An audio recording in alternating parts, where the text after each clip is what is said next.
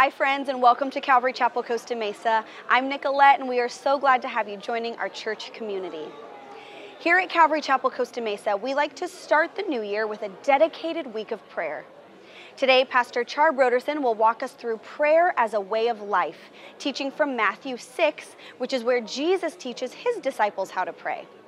As important as a week of prayer is, what we really need is to learn to practice prayer as a way of life.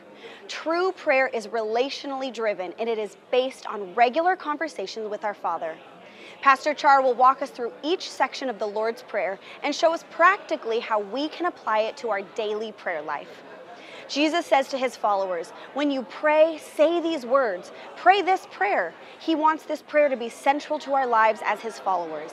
He wants it to shape and form our hope, stir our faith, and reorient our desires. Now, as many of you know, for many years we have dedicated our first week, uh, second week of January, a whole week to prayer to just recalibrate ourselves, refocus ourselves at the beginning of the year, that we would be seeking the Lord together. And I love that we've made this a regular emphasis of our community. And as important as a week of prayer is for us as a church, and as important as a regular prayer meeting is just with other brothers and sisters, I think what we really need is to learn to practice prayer as a way of being, prayer as a way of life. and I am including myself in this. I have noticed that for many, the driver of our practice of prayer is often our emotions and our fears, our needs, right? I'm afraid, so I pray. I lack wisdom, I need help, so I pray. I failed, and so now I pray and I ask for forgiveness, for restoration. And now, of course, God invites us to bring all of these things to Him. Scripture tells us, cast your cares upon Him because He cares for you. And there are many other passages that encourage and invite us to talk freely, openly, honestly with God about our needs, our emotions, and our failures. But my conviction is that that is not the baseline or foundation of prayer. Your emotion should not be the driver of your conversation with God. Just like how dysfunctional that would be if your emotions were the driver in any conversation with anybody that you had an established relationship with. Like, hey, I feel like you're kind of always a mess, and these are the only things we're ever talking about. Right? I feel like you're always in need, and these are the only things we're ever talking about. How deep, how personable would that relationship actually be. This is not all we should talk to God about. Prayer is actually so much more than praying our emotions or praying our fears. I remember years ago when Grace and I first started pastoring the church up in Northern California, we had a prayer meeting in our home every Friday night, and it was small, but it was mighty. You know, it was like there were probably six of us in total, and we came together regularly and just poured out our hearts, you know, for our little community and the work that God was doing there. But I'll never forget one Friday evening, people began to pour into our little one-bedroom apartment, and Grace and I were like astonished, like, what is happening? Oh my gosh, we just took over the church. We've been praying, and God is pouring out His Spirit. This is amazing. You know, we're just so excited. And then as we began to pray, one individual said this Dear God, we pray against Barack Obama, and we ask that he would not become the next president of this amazing country. And then I realized why everybody had suddenly shown up. It was November. Go figure. Well, you guys know the rest of the story. Barack Obama did become the president of this amazing nation. And here we are today. Now, the following week, we were right back to the regular small group praying together. And this seems to me is the way that it happens so often. And I don't know how you feel about this scenario, but as the pastor of this local congregation, I was saddened. And it wasn't because people were praying about the, a specific outcome of the election or the fact that the passion to pray was driven by fear, or that as a result, more of our people were probably disillusioned by their unanswered prayer. Like, see, we prayed, God did nothing. I was saddened and disappointed that our people had entirely missed the heart of prayer.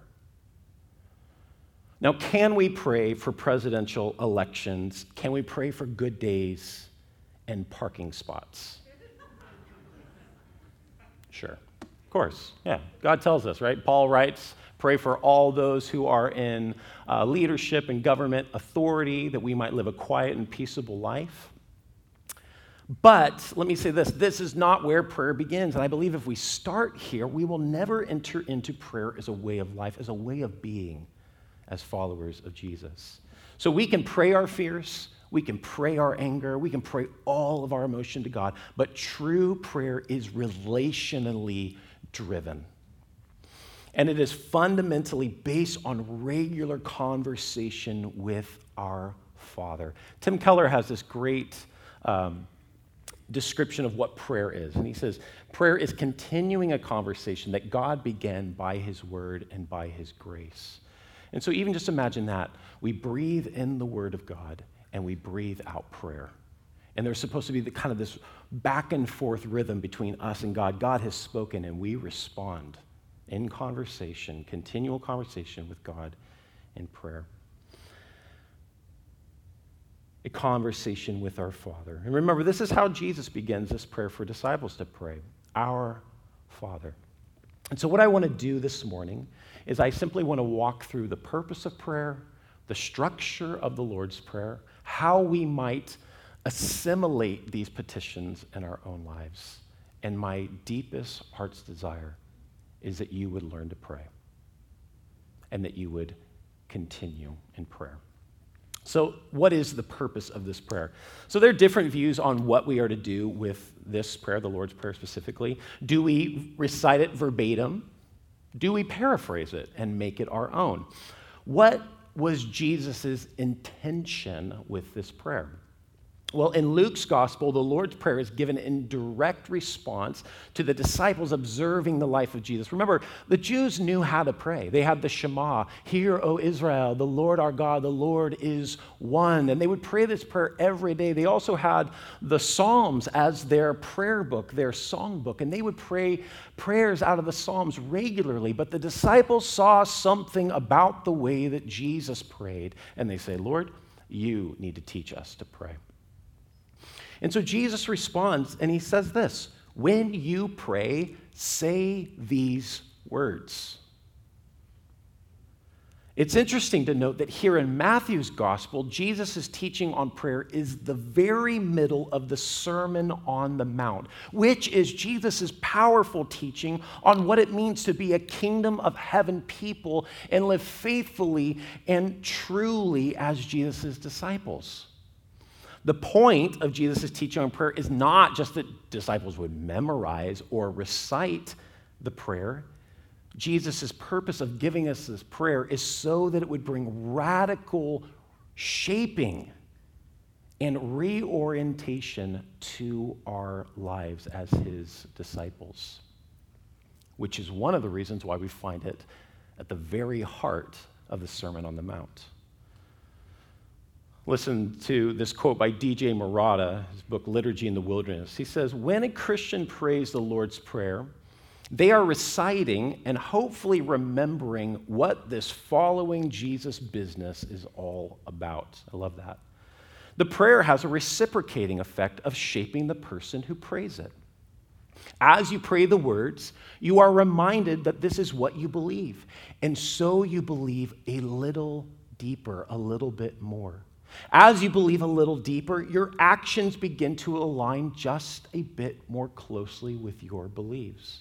Now, there's an ancient Latin phrase that Christians have used through the centuries that summarizes this effect lex orandi, lex credendi, lex vivendi. The law of praying is the law of believing, is the law of living. What you pray shapes what you believe and shapes how you live. What you pray shapes what you believe and how you live. That's very interesting to note, isn't it? Because we normally think, no, no, no, what I believe shapes what I pray. No. it's the other way around. It shapes our desires, our hopes, our fears, our dreams.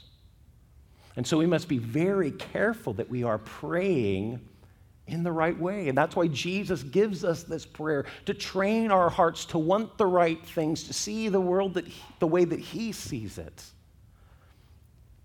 One of the main purposes of this prayer is that it would teach us what it means to be a disciple of Jesus and that it would reorient the whole of our lives around this identity.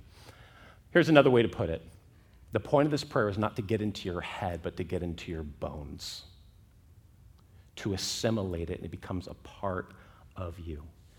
Now, the structure of this prayer is very interesting as well. There are six petitions in total. The first three concern God, His honor, His kingdom, His will. And the second three concern us give us, forgive us, deliver us.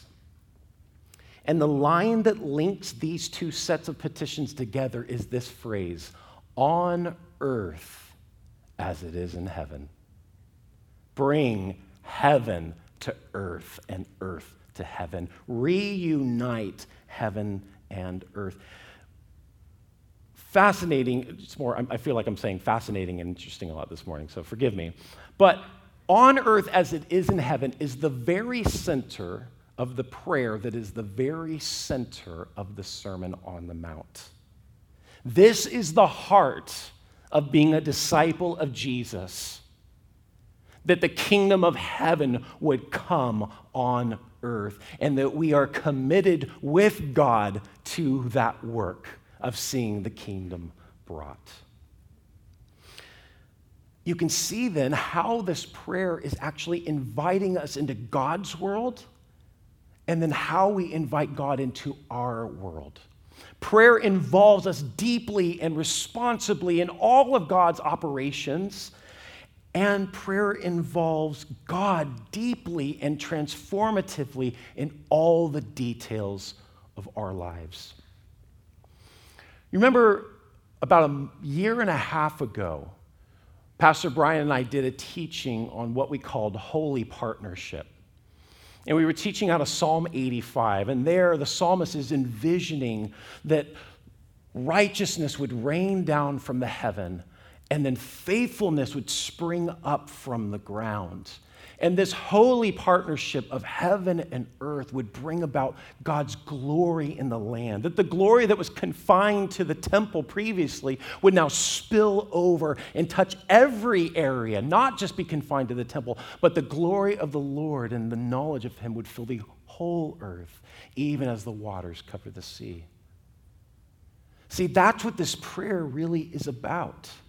It's about a holy partnership with God and his kingdom work. That God's kingdom rule of righteousness and justice, peace and joy, healing and hope would take over in all the areas of our world where it is still unrecognized.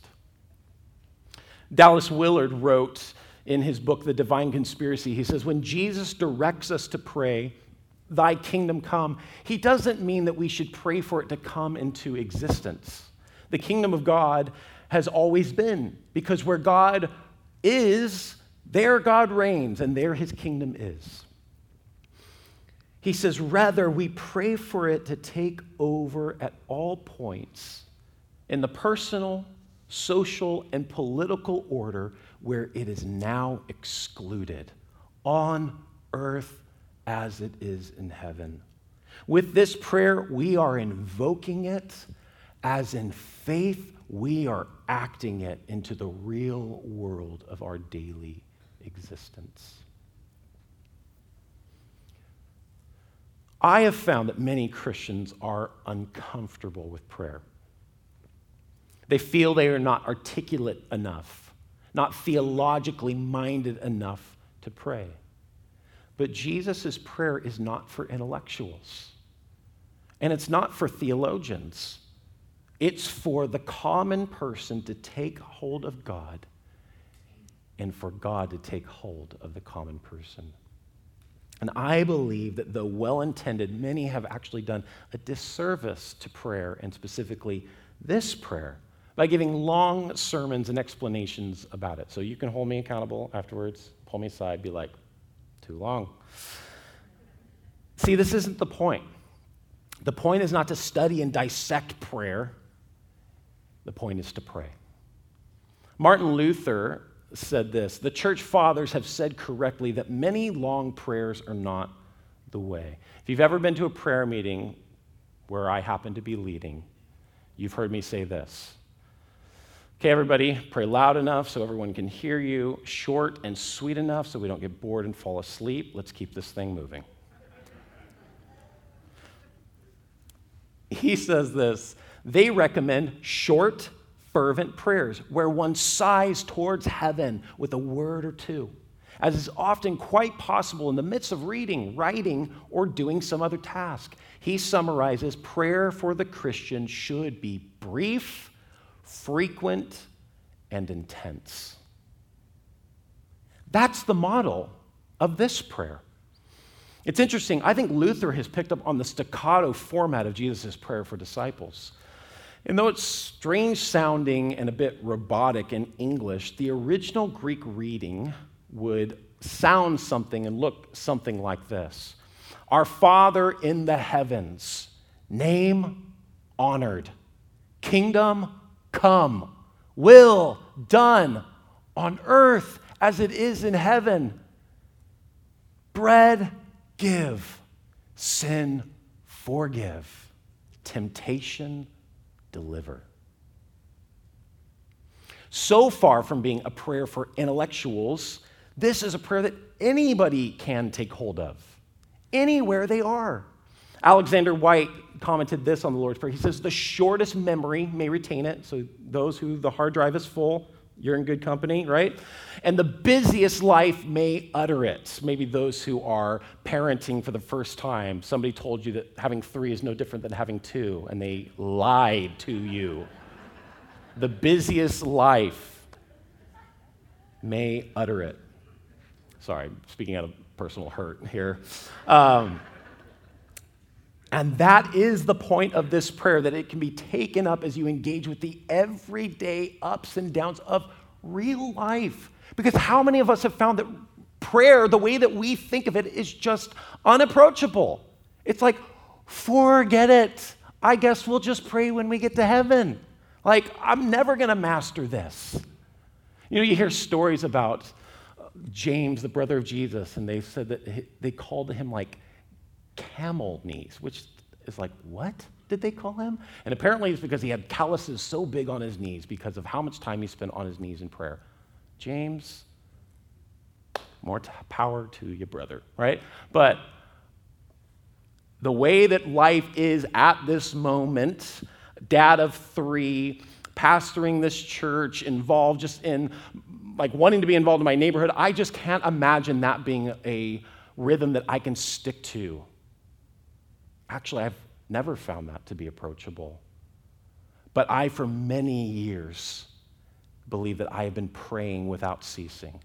Just as I'm going about my day, this kind of prayer is constantly on my lips. Constantly bringing God into what's happening, the difficulties of the day, the joys of the day, the, you know, things that stand in front of me, the barriers, the obstacles that I see, just calling God's kingdom and His will and His honor and His glory and His presence upon these things. And again, that is the point of this prayer. It can be done without ceasing.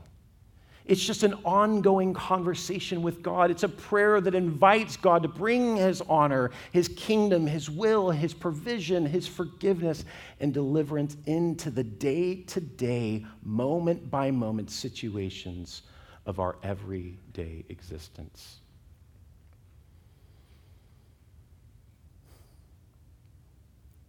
Sadly, what we often do with this prayer is do a six week series on the Lord's Prayer, looking at every petition and extracting it for all its worth. And we do a lot of talking about prayer, a lot of teaching about prayer, but seldom does it transfer into a life of prayer.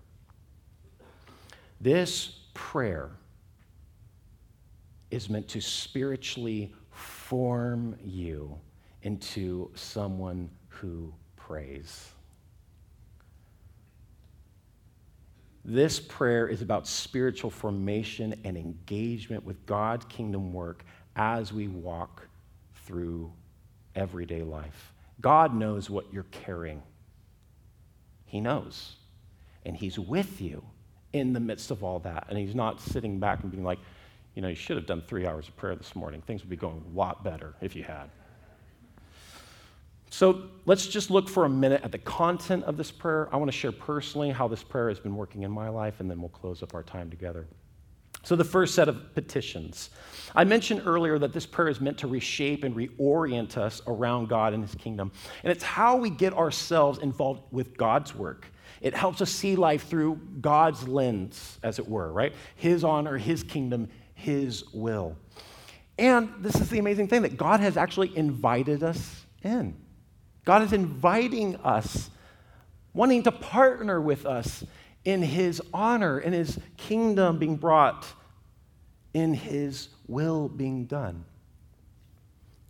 And He wants it to happen here on earth, in the places of our lives, in the world where it is unseen and unrecognized. So, name honored is the first petition. And in the first petition, I really think what's happening is we are recognizing that there is no one like our God. Not only is there no one like God, but nothing in this world compares with God. With the value, the goodness, the worth, and beauty of God Himself. See, what often happens in prayer is that we approach God in prayer and we ask God to honor the things that we honor. God, I need this job because it'll bring security in my life. God, I need this relationship. God, I need everything to go well and nobody to get hurt. We hallow and honor things that God does not hallow and honor. Definitely not above his name. God considers and cares for these things. But God knows that for the human creature, there is only one thing that when it is honored, everything else falls into its right place. And this is because, as Augustine once said, God, you have made us for yourself, and our souls are restless until they rest in you. The truth is, is that every desire for sexual intimacy, to be known and to be loved, is actually a desire for God to be known by God, to know God's love that accepts us as we are, loves us in spite of all of our wrongs. The desire behind a good job that brings security is truly a desire for God.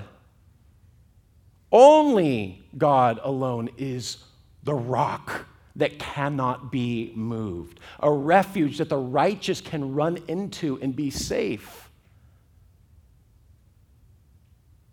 The desire for friendship is because we've been made in the image of God, who is Father, Son, and Spirit.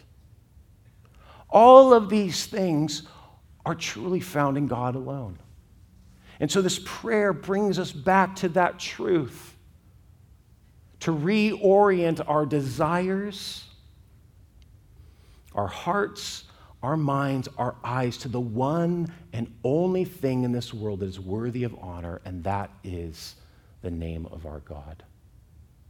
That's what this prayer is meant to do. It's meant to shape us, to get us to want the right thing. See, God is not just after our heads, He's after our hearts, our desires, what we actually need, what we actually want. And God is redirecting them back to Him, the source of all life. In the second petition, Kingdom Come, we are asking for the reign of God to be seen over the deep, broken places of our world. Scripture tells us that the reign of God will bring restoration and peace to all that is broken, wrong, unrighteous, and unjust in the world. And so, where we experience deep hurt, we see betrayal, suffering, systemic brokenness, and evil, we can pray for God's rule and reign to touch the people and places of the world and bring healing and wholeness. I think, too, this also will keep us away from this kind of like politicizing of Christianity because we realize there's only one kingdom and there's only one king. There is no nation on earth that is God's, you know, special nation that he's got eyes for and no one else. It doesn't work like that. Jesus says before Pontius Pilate, My kingdom is not of this world. If it was, it would operate like this world, and my disciples would fight. But we are praying for a whole different kingdom to take over. And again, this is directing and shaping our hearts to want, to desire, to seek the right things. Will done. I've been thinking a lot about this petition for the last few weeks. It's interesting to note that Jesus prayed this prayer in the Garden of Gethsemane before he went to the cross. He made this request My Father, if it is possible, may this cup be taken from me, yet not as I will, but as you will. This prayer then is about relinquishing our will, our desires, our wants to the will of God. It's like this open handed prayer. I don't know if you guys remember, but I think like a month back, we ended our gathering together with our hands open and asked God to take from us what we were carrying, but then to give us His presence, His grace, His goodness. And I believe that that's what this prayer is really all about. That we are approaching God and we are releasing control. Knowing that our good Father, He knows best, loves us most, and wills our ultimate good. Now, here's one note, comment I have to make. Because if Jesus is the prime example of this prayer, that does mean that God's will for our lives will also involve suffering. I hear a lot of prayers about, Lord, let's have a good day, and we pray nobody gets hurt. And guess what? People still keep having bad days, and people still keep getting hurt. If Jesus is a prime example for us, we will suffer, but it will be so that we and others may be ultimately blessed, refined, matured, strengthened, and made more like Jesus. And we release our hands, what is in our hands, because Father knows best, and He is kind and good. The second set of petitions remind us that our God is and wants to be involved and present in the intricate details of our lives you know, we are always needing to be brought back to the God of the Bible, the God of Scripture, right? Because our God and Father is not the God of deism that we often see in movies or even like Looney Tunes or something like that. I feel like Looney Tunes has shaped so much of like uh, America's theology, of, you know, or view of Christianity. But you know, the view of deism is that God is disengaged from life on earth, sitting comfy in the untouched heavenly realm. That's not our God. Nor is our God and Father the God of dualism, separating what is sacred from what is secular, from what is holy to what is common, from what is heavenly to what is earthly. He is the God who created all things, the God who cre- invades time and space, who walks among us. And so God cares for and is concerned with real need, real brokenness and the healing and restoration of that brokenness and true deliverance from all evil, sin, and brokenness. And that's what these last three petitions concern. Not our wants and fancies, but true human need. And God wants to partner with us in these places of deep need. So, the last three petitions Give us, this petition says. And this concerns all our personal need. I think what it does is it recognizes God as both the generous dispenser of all provision and also our daily dependence on Him. You know, in Western society, the way that our economy works, we have this illusion that we are uh, self sufficient, independent people, right? That we really don't need anyone. You could sit down at breakfast in the morning, make your eggs and your hash browns, that's what I do every morning, and think, give us this day our daily bread. I got it. Like, no need, God. We'll pass on to the next one, right? But the truth is, I mean, just follow that train back. Like, I don't have chickens. I didn't harvest any eggs. I didn't create chickens to begin with. Like, we could just go all the way back. Did you know, by the way, that we are having like a chicken egg crisis? Anybody know about this? Yeah, you've been to Trader Joe's, haven't you? Yep, empty. Costco has eggs, people. So we're having an egg crisis right now. And I think that that is just like a little bit of a window and insight into the fact that, oh my gosh, we are totally and completely helpless. It just takes one little bird flu and all the chickens start dying. Who sustains and holds all things together? The Lord. The psalmist wrote that the earth is filled with the steadfast love of the Lord. It doesn't mean that God has like hung hearts on trees and, you know, like filled the, the world with like, ah, you know, butterfly fluttery things like that. But it speaks of God's faithfulness and goodness to humans, to the creation, that God has baked into the creation natural resources that the earth brings forth sustenance for life. Have you ever just stopped and thought about that? Just these things that grow up out of the ground.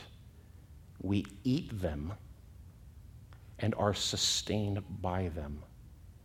And this is all by the good design of our provider, our creator. We are dependent people. And this petition, it reminds us of that in a world of independence and self sufficiency. This keeps the people of God humble. It keeps us dependent. It keeps our eyes looking to heaven, to the gracious hand of our God. Forgive us. This petition concerns all social and relational needs. It reminds us of God freely forgiving us, but then it also trains us to continually work out forgiveness with others. You know, the world is filled with so much bitterness, with so much hurt.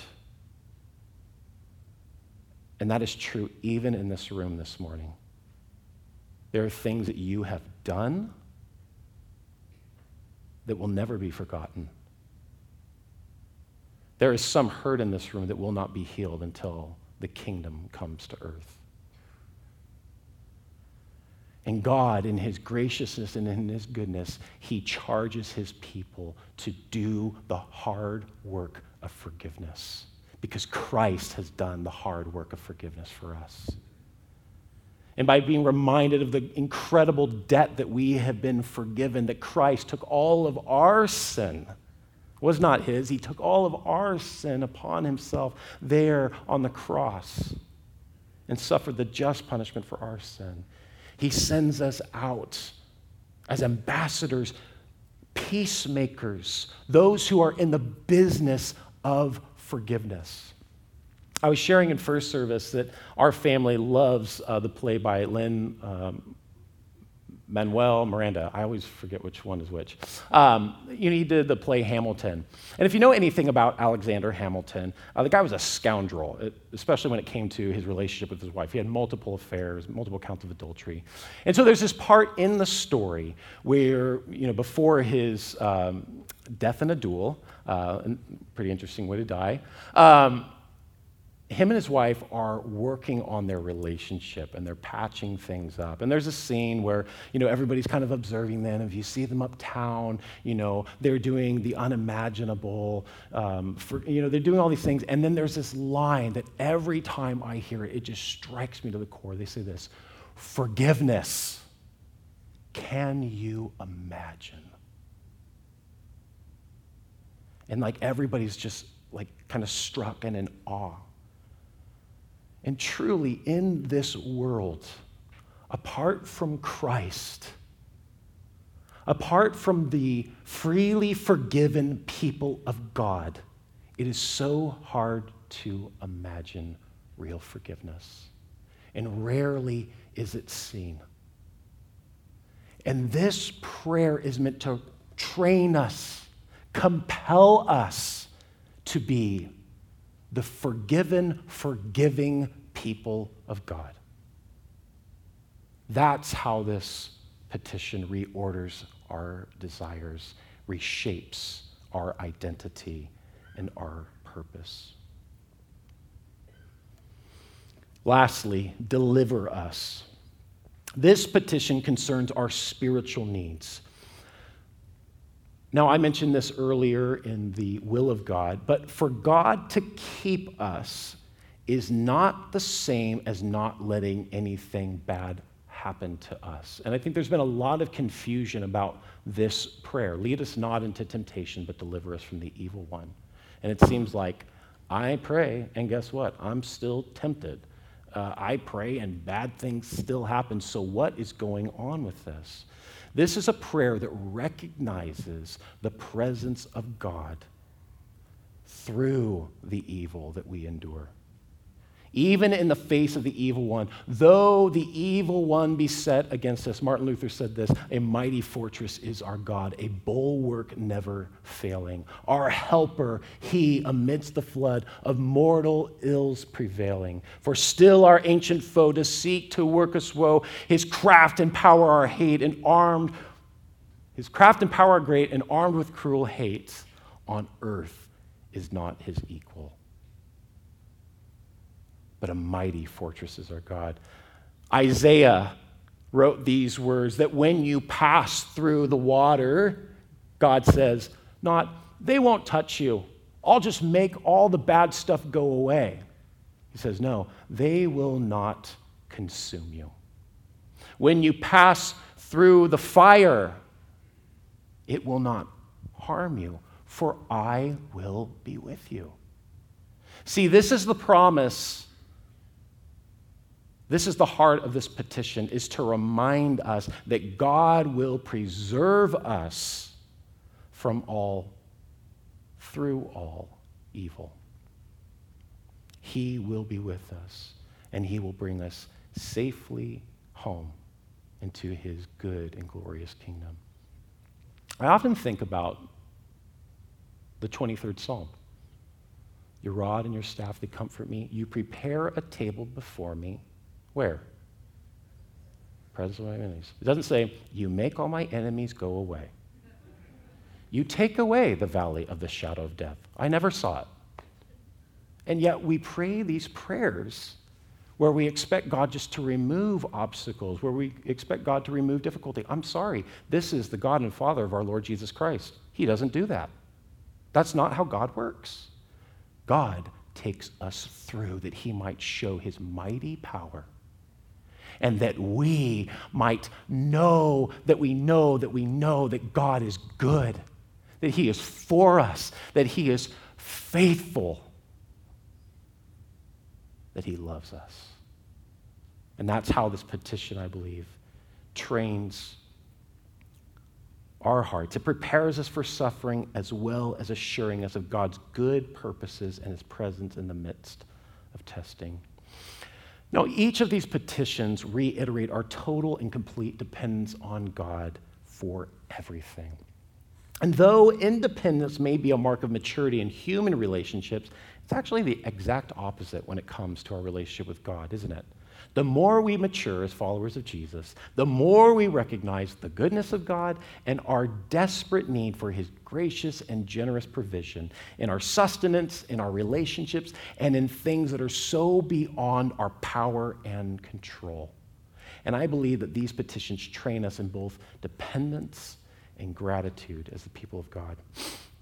Now, I said this in the beginning, and I meant it, and I hope I've been able to do this. But the last thing I want to do this morning is convolute and complicate prayer any more than I believe it already is for us. My hope is that through this teaching, we would see how simple, accessible, and also formational prayer is meant to be.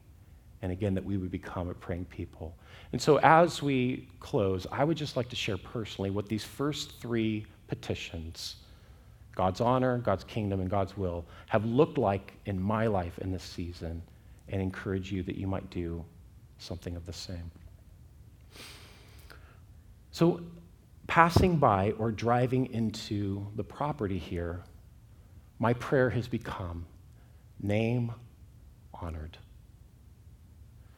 The way that God has wired me is that I truly believe that the gospel is the hope of all the earth, and that Jesus Christ is the joy of every longing heart. I believe that with every fiber of my being. That the message of the goodness of God displayed in Jesus Christ needs to get out to the world. But God has wired me in such a way that I believe the way that that is done primarily is by exhorting the people of God to be the people of God for the world.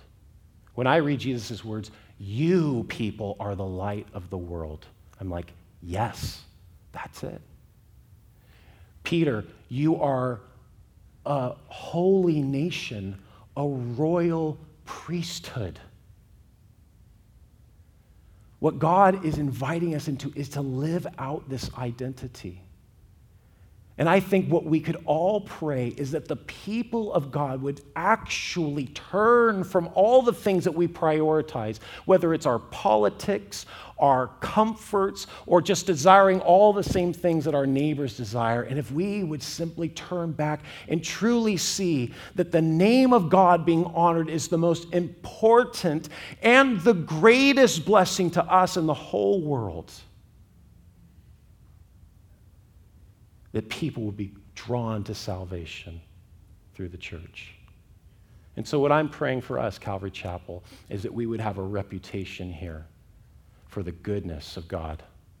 That people would know that is a place of kindness, that is a place of generosity, that is a place where there is not judgment, but welcome, grace, tender mercy that's a place where you can get help. That's a place where people will grieve with you and rejoice with you. All of that is wrapped up in the name of God being honored. And so every time I pass by this property on my day off, I'm like, name honored. I pull into the parking lot, name honored. Lord, exalt your name among your people so that people would be drawn to Jesus Christ. That's what this prayer has looked like in my life. It's very simple as I'm driving, as I'm pulling in the parking lot. Kingdom come. I don't know if any of you read in the paper, but up in Sonoma County, there was a little boy who was in a trailer with his grandpa, and a tree fell in the trailer and killed him. He was two years old. I read the headline and just was so grieved. Come to find out, it's actually the best friend of our dear friends. It's his little boy. And in those moments, I don't know what else to say. I just, oh, God, kingdom come. We long for the day when a child will play near the den of the viper, where a wolf will lay down with a lion and a child will lead them, where they will not hurt or harm in all of God's holy mountain, for the earth will be filled with the knowledge of the Lord as the waters cover the sea. Kingdom come. Or as I walk out of a counseling appointment where I just hear the terrible things that humans have done to one another and just the shrapnel the bleeding out that people are experiencing mo- emotionally, spiritually, mentally. And I walk out of those appointments and I think, oh, kingdom come. That the healing power that will touch every part of us our relationship to God, our relationship with ourselves, our relationship to others, our relationship with the creation would come now and begin to invade these deep, broken places in the world. I think you could probably see yourself praying this prayer as well. Kingdom come. The last one, will done. I cannot tell you, I've had seminary training, I've had years and years of experience in ministry, and I cannot tell you how many times I am faced with situations that are beyond my wisdom and beyond my power. I imagine you feel the same.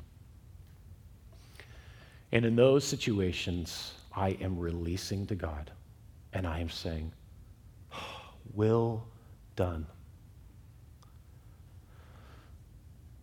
Eugene Peterson says this.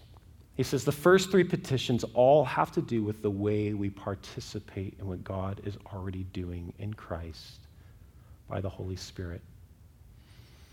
God is at work in you.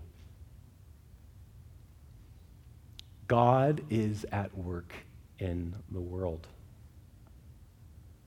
And prayer is the way that we participate in what God is already doing in Christ by the Holy Spirit.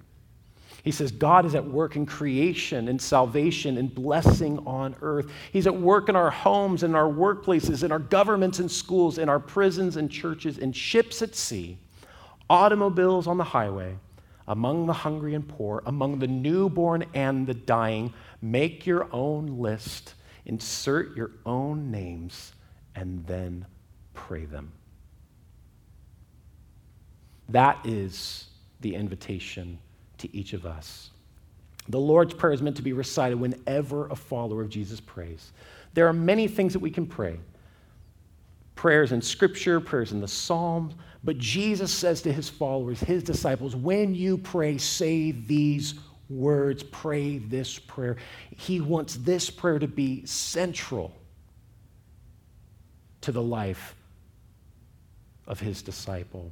He wants it to shape and form our hope, stir our faith, and reorient our desires.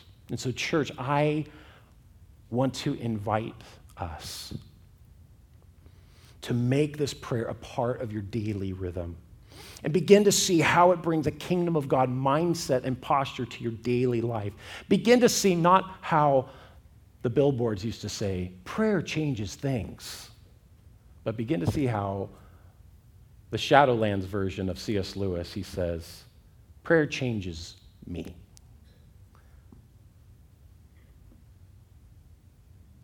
Let it transform you as a disciple of Jesus. May it shape your hope, refresh your faith, and reorder your desires toward our good Father for his honor, his kingdom, and his will to be done on earth as it is in heaven. At this time, we're going to respond to this invitation to talk with God, because that's what prayer is. The worship team is going to come out and lead us. I say this often, but we call this the table of the Lord. Why? Because the imagery is that He has set the table for us. He is the host, and we are the guest. And as a good host, He wants to draw out what is in you.